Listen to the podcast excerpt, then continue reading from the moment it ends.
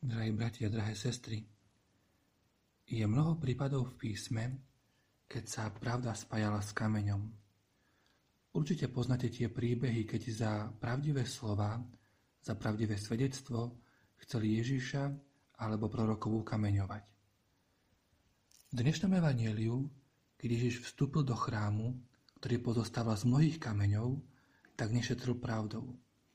Nešetril pravdou, keď povedal predavačom v chráme, že z domu modlitby urobili lotrovský pelech. Nešetril pravdou, keď v kamennom chráme vyučoval pravdu a ľud na ňom vysel. Zdá sa, že pravda a kameň boli a sú nerozlučne spojené.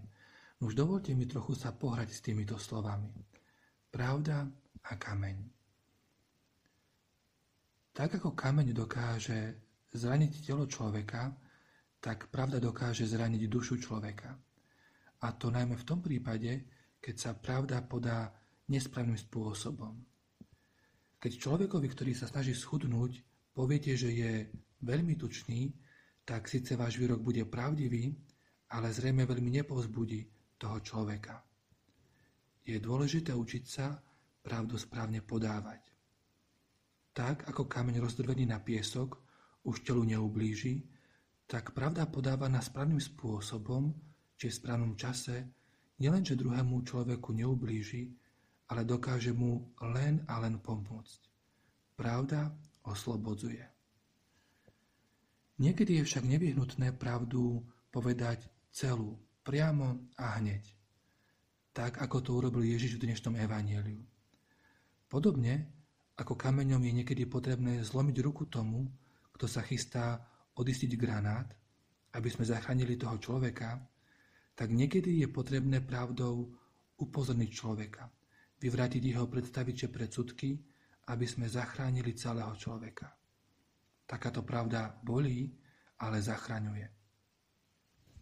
A napokon, niekedy si aj my vypočujeme pravdivé, no nepríjemné slova na svoju adresu.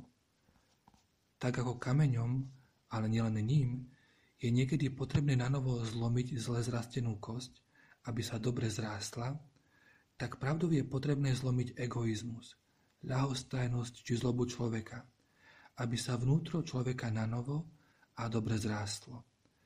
Takáto pravda láme, ale uzdravuje.